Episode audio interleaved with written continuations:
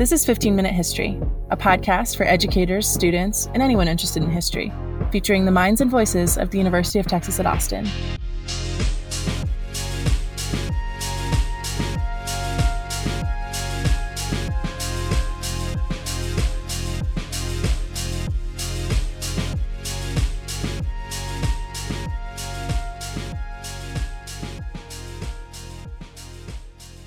Welcome to 15 Minute History. I'm your host, Alina Scott, a doctoral candidate in the Department of History at UT Austin.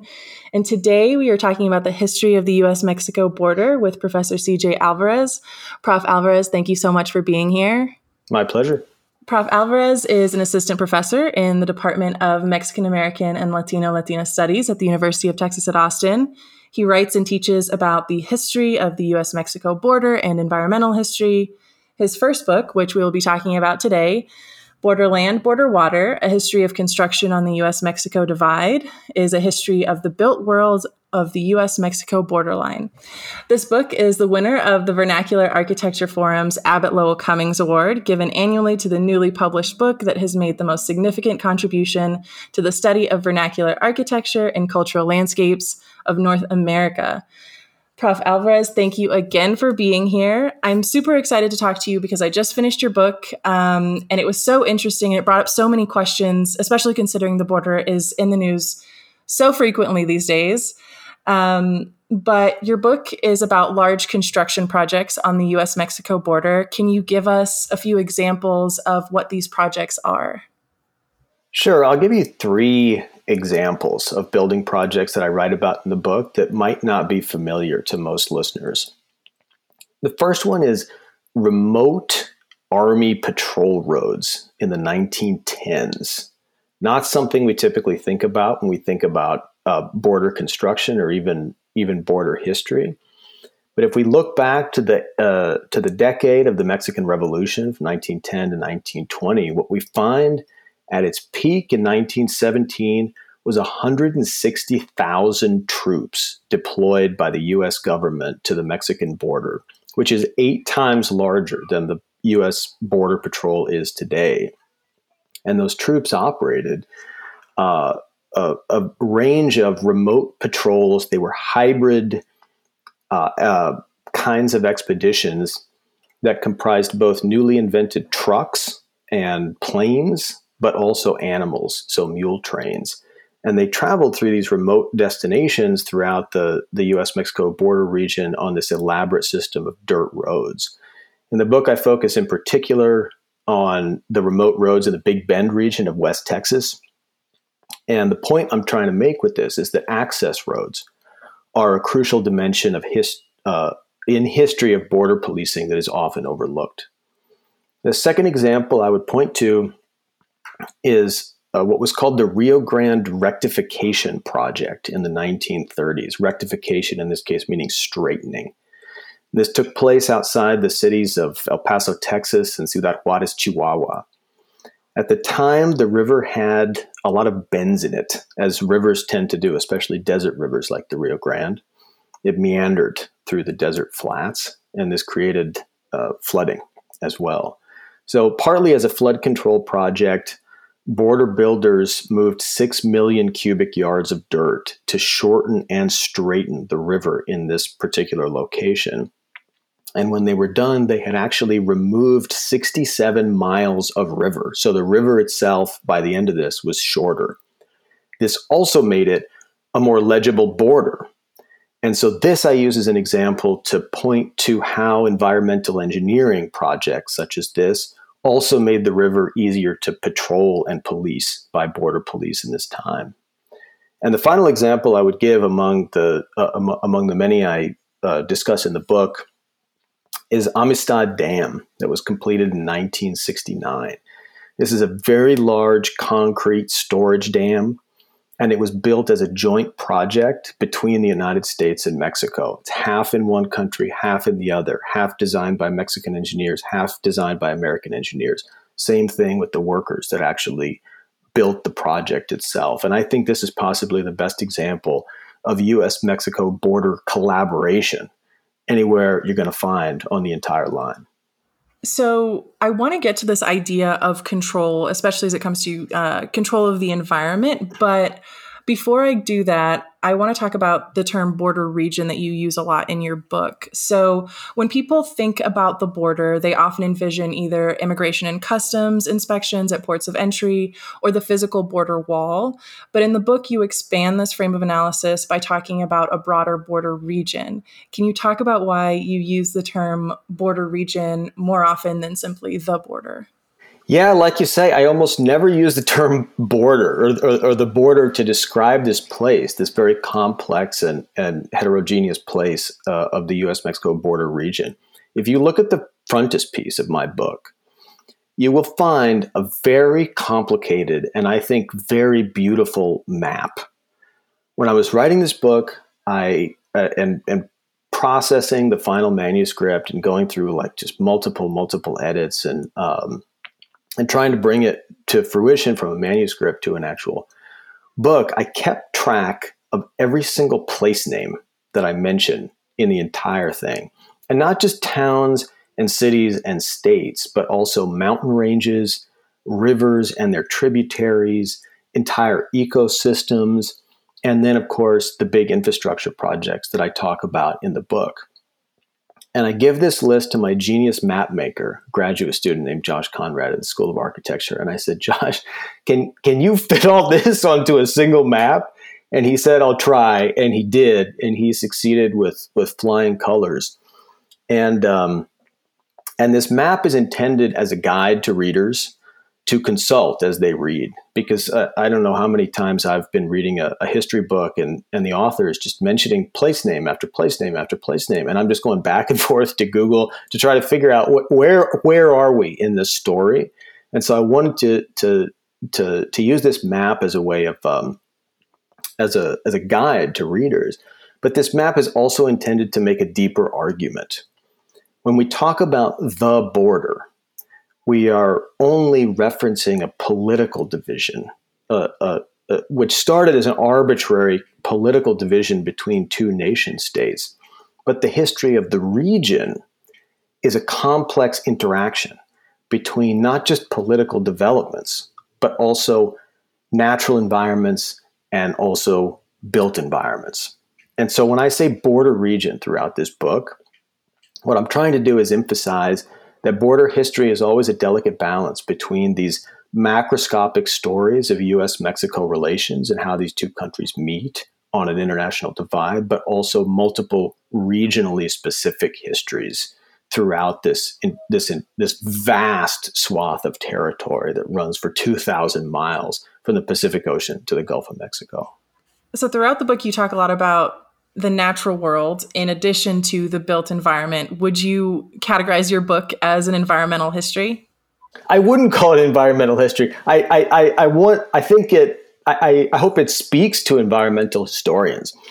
The, in my research, I, it became very clear to me as I researched the history of border construction from the point of view of border builders themselves that they had a very specific kind of environmental knowledge. And I don't mean that they were conservationists or preservationists or environmentalists the way we would typically think about it, but they had a very deep understanding of the composition of the earth and the movement of water, geology and hydrology.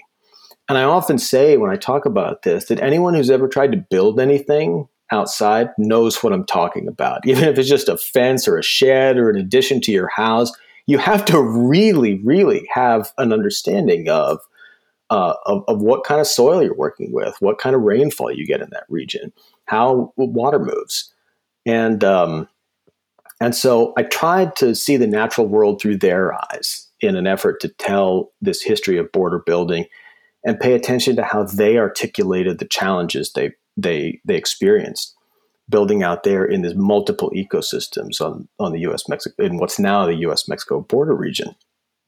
I also tried to pay attention to how they expressed certain prejudices toward ecosystems, particularly deserts.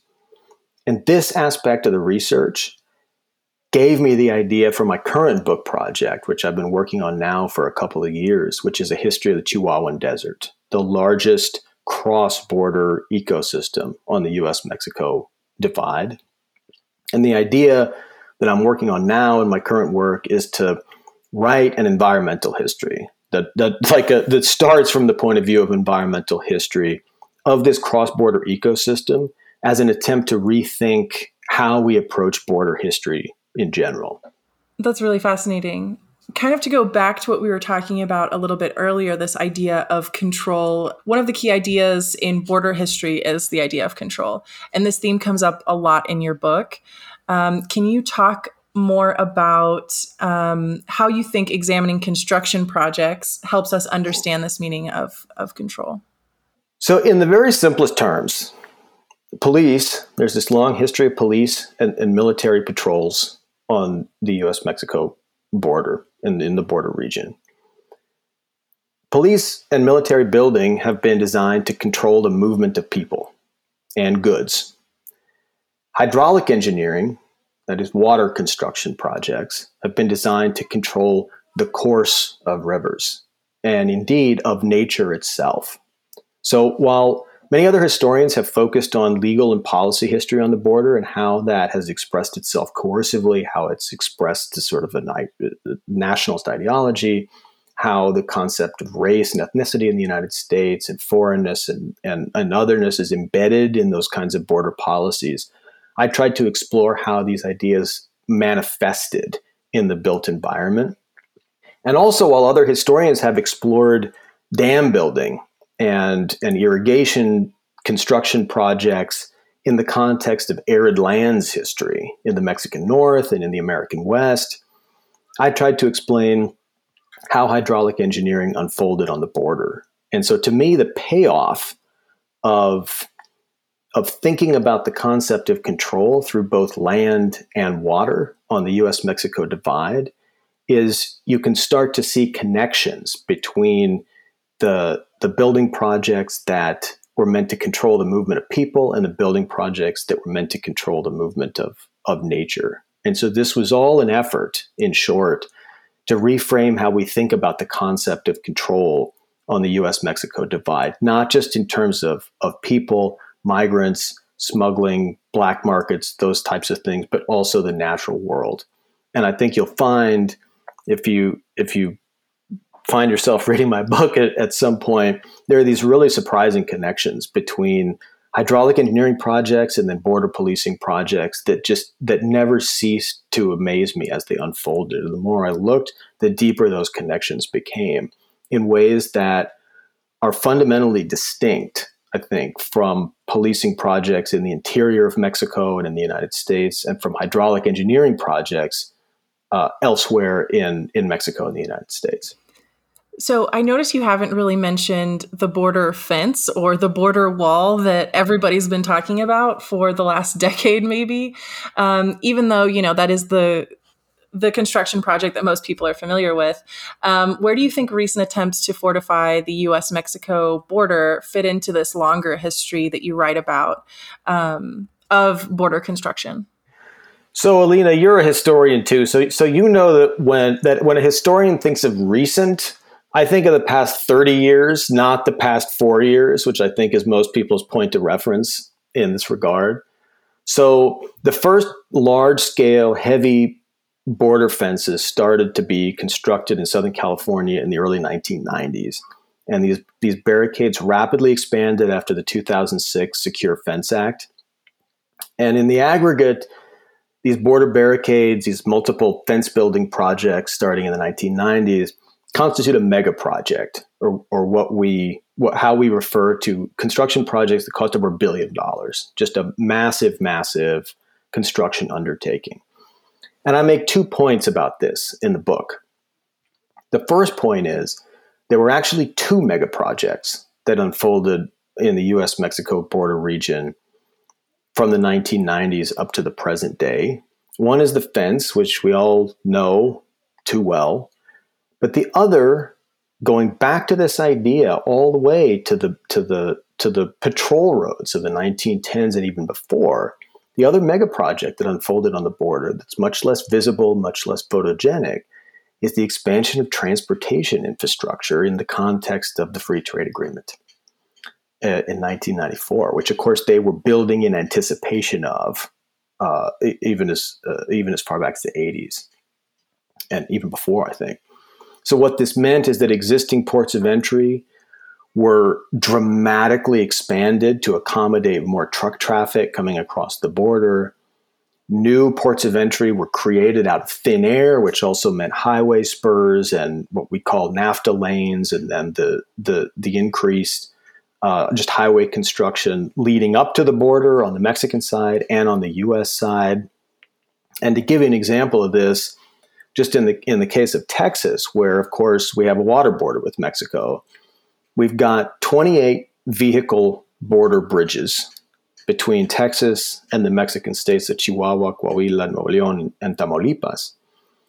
And since 1990, 27 of the 28 have been expanded, improved, or built absolutely from scratch. And so this is all taking place at the same time as border barricades are taking place in these more remote regions. And so, in order to understand the current, and again, by current, I mean the 30 year old border fence, you also have to understand that it's not the only building project that was taking place, not the only mega project that was taking place on the US Mexico divide. The other point I make about the recent recent history since the 90s is that for most of border construction history, building projects have been tailored to a specific local or regional context. This is most obvious in the context of dams, obviously, because the site selection um, is is a complex thing. This, you can't just build a dam anywhere. It has to have the right geology. It has to it has to make sense in terms of the the topography and the hydrology of a, of a given river system. But this is also the case even with early smaller scale fencing projects on the western border, where but the western land border that is, where uh, barbed wire fences were put up in specific places in the context of an animal quarantine and based on a foot and mouth disease outbreak in Mexico in 1947.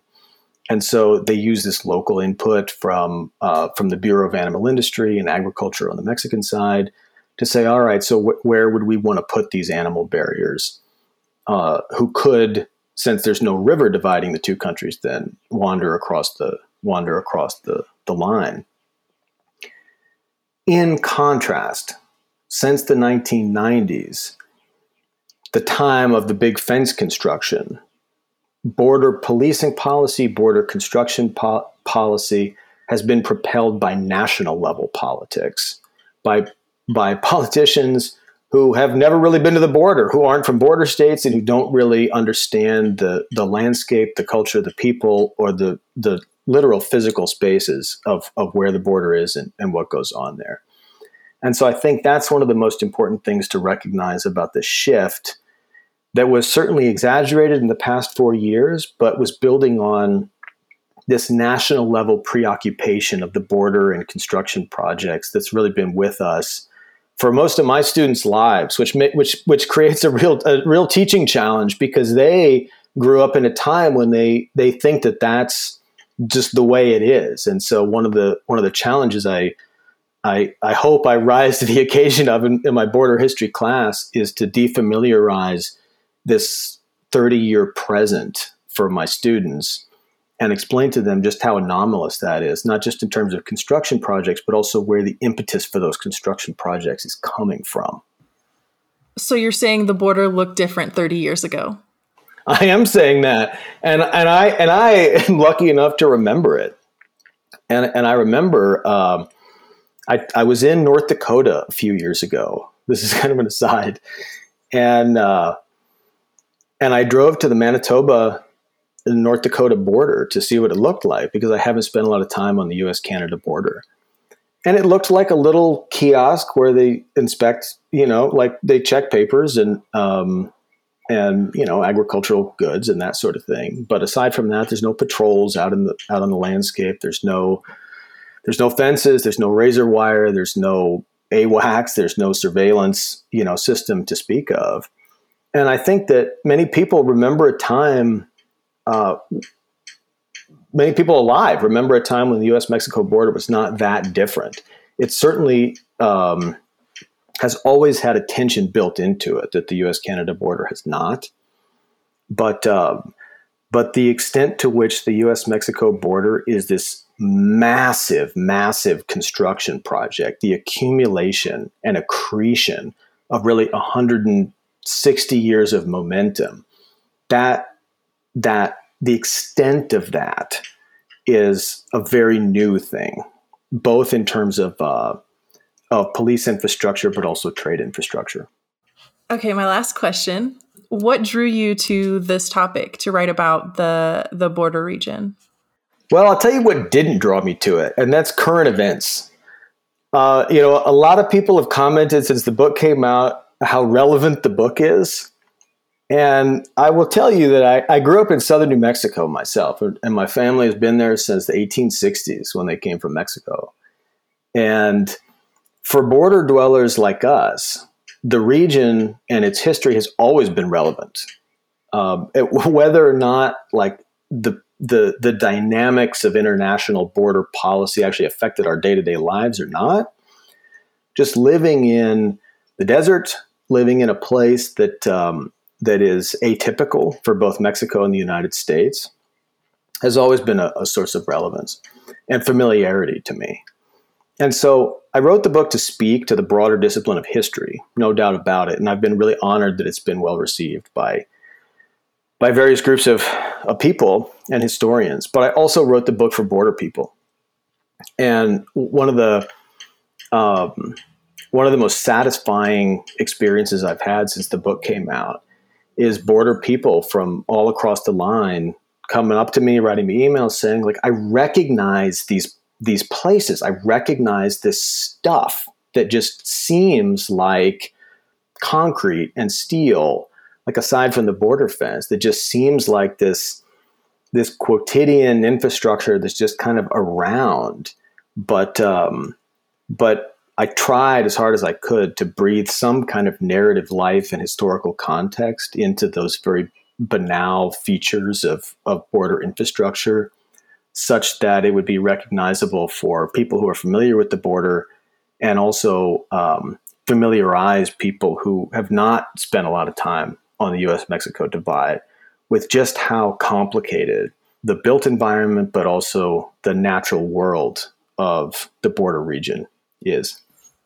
So, I actually have one more question. Um, for our listeners, who many of our listeners are teachers and students at varying educational levels, um, what's one thing you would like them to take away from either your book or, you know, a conversation about um, the current uh, U.S. Mexico border?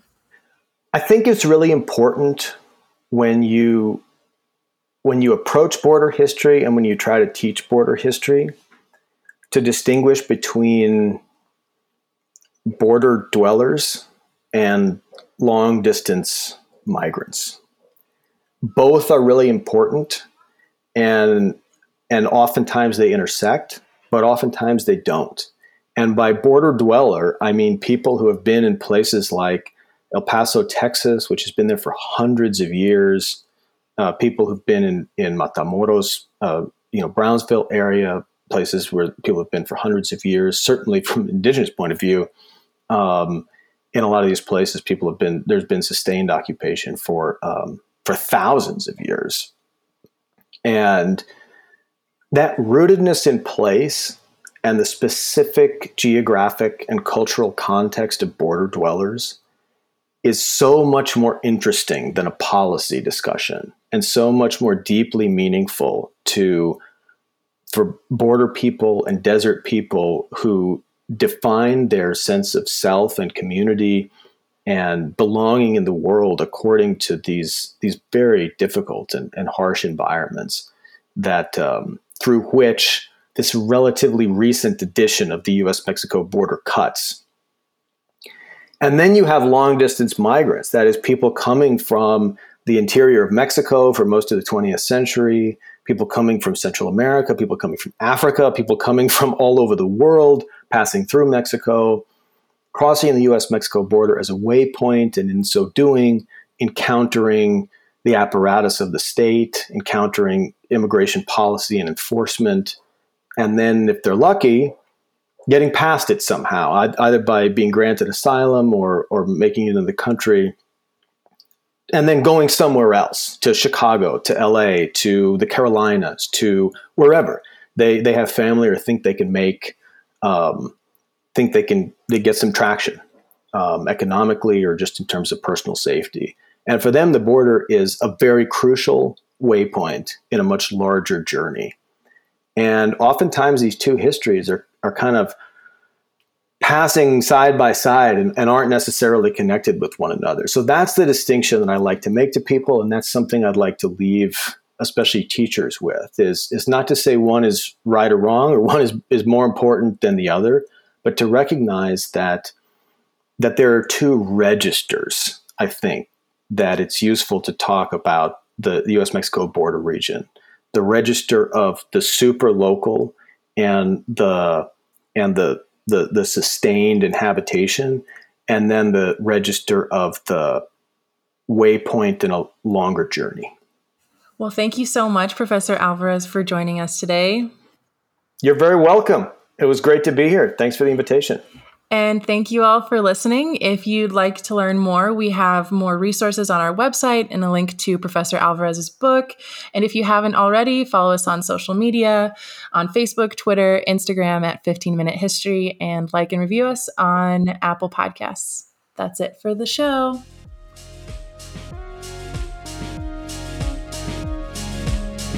15 Minute History is produced at the University of Texas at Austin in partnership with Not Even Past and Hemispheres in the College of Liberal Arts. Subscribe wherever you get your podcasts. Follow us on social media and visit our website for more information and resources. See y'all next week.